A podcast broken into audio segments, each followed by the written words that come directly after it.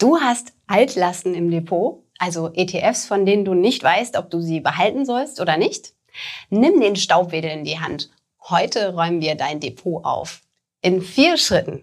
Ich bin Susanne und herzlich willkommen zu einer neuen Folge von Just ETF Wissen.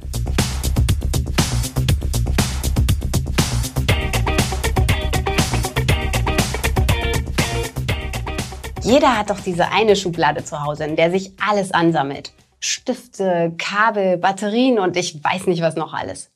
Hast du auch so eine Schmuddelecke in deinem Depot? Der Wasserstoff-ETF, den du spontan gekauft hast, weil Wasserstoff der Energieträger der Zukunft sein soll?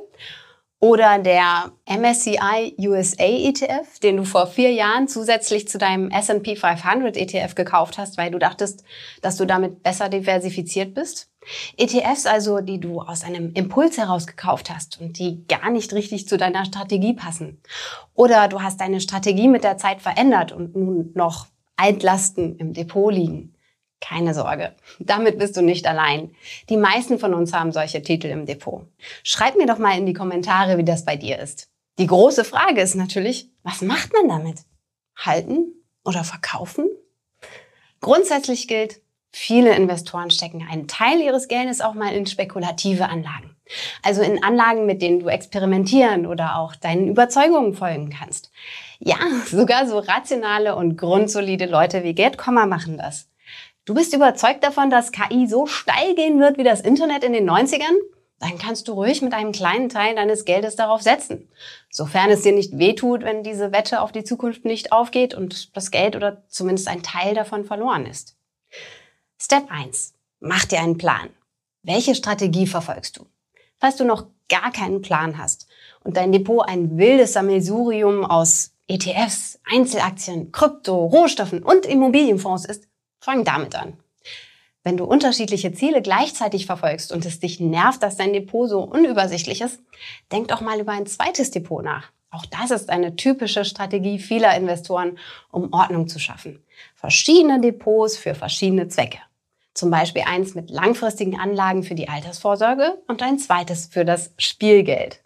Step 2. Verschaff dir einen Überblick. Welche ETFs hast du im Depot und warum? Sich das bewusst zu machen und am besten aufzuschreiben, ist übrigens ein super Tipp von Lisa Osada, aka Aktiengramm, den sie uns im Interview verraten hat. Das ist definitiv was, was ich auch gelernt habe, weil ich das früher zum Beispiel gar nicht gemacht habe und dann einfach auch oft sehr unsicher war, wenn jetzt vielleicht irgendwie der Kurs auf einmal 30 Prozent im Minus war und ich aber gar nicht mehr so richtig mich erinnern konnte, warum habe ich die Aktie überhaupt gekauft. Also das würde ich auch definitiv empfehlen, gerade bei Einzelaktien Wobei es wahrscheinlich auch bei ETFs Sinn machen kann, wenn man sich einfach mal notiert, warum mache ich das jetzt, damit man eben in dieser Krisenzeit, die ja sehr wahrscheinlich sowieso nochmal kommen wird, also die werden wir alle nochmal erleben, wenn wir langfristig investieren, dass wir dann wissen, okay, das sind meine Gründe.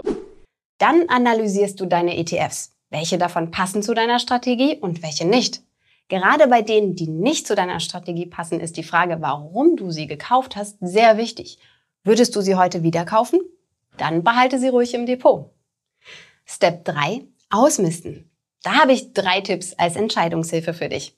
Erstens, ein ETF, der weniger als 5% deines gesamten Portfolios ausmacht, beeinflusst das Endergebnis so gut wie gar nicht. Selbst wenn er in Zukunft steigen sollte, hättest du also nicht viel davon, da er nur einen kleinen Teil deines Vermögens ausmacht. Du hast also wenig zu verlieren und viel zu gewinnen, wenn du ihn verkaufst und das Geld erneut investierst. Zweitens, Suche nach Überschneidungen. Wir raten ja immer dazu, breit zu streuen, aber viele Titel im Depot zu haben heißt nicht unbedingt, dass es auch breit gestreut ist. Gerade von kleineren Beständen kannst du dich meistens trennen. Ein Beispiel. In deinem Depot liegen ein Welt-ETF und ein paar Prozent eines ETFs auf Tech-Aktien, den du mal spontan gekauft hast, weil er gut lief.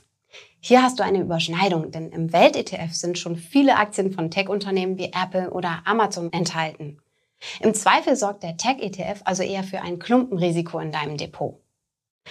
Drittens, wenn du mehrere sich überschneidende ETFs im Depot hast und nicht weißt, welchen davon du verkaufen sollst, schau dir die Kosten, also die jeweilige TER an. Welcher ist am teuersten? Das findest du am einfachsten mithilfe unseres Detailvergleichs heraus. Step 4. Ein letzter Check. Du musst die Aufräumaktion nicht auf einmal durchziehen. Prüfe, ob du beim Verkauf übermäßig viel Gebühren und Steuern bezahlen würdest. Wenn ja, kannst du es auch aufteilen, um zum Beispiel den jährlichen steuerlichen Freibetrag auszunutzen, aber nicht zu überziehen. Und schließlich noch ein Tipp für alle, die keine Marie Kondos sind. Du musst nicht übermäßig pingelig sein. Wenn nur vereinzelte kleine Positionen nicht zu deiner Strategie passen, kannst du die auch liegen lassen. Wenn dir der Podcast gefallen hat, dann lass uns doch ein Abo da. Und wir freuen uns natürlich auch über eine gute Bewertung auf Spotify, Apple Podcast oder in der Podcast-App deiner Wahl. Vielen Dank an Anja für die Redaktion, Kia fürs Fact-Checking und Johannes für die Post. Du hörst Just ETF, den Podcast mit mir, Susanne. Dir viel Erfolg beim Anlegen und bis zum nächsten Mal.